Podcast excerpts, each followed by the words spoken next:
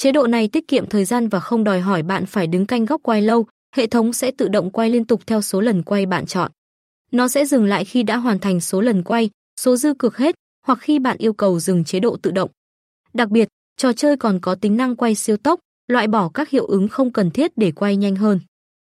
Tính năng này giúp bạn tiết kiệm thời gian, không cần chờ lâu để xem kết quả, đồng thời trên bảng xếp hạng cũng ghi chép và tổng kết thành tích. Hệ thống còn cung cấp tính năng xem lại lịch sử đặt cược trước đó, giúp người tham gia theo dõi kết quả chơi của mình. Anh em có thể đánh giá hiệu quả chơi cũng như lợi nhuận bạn đã thu được từ trước đến nay.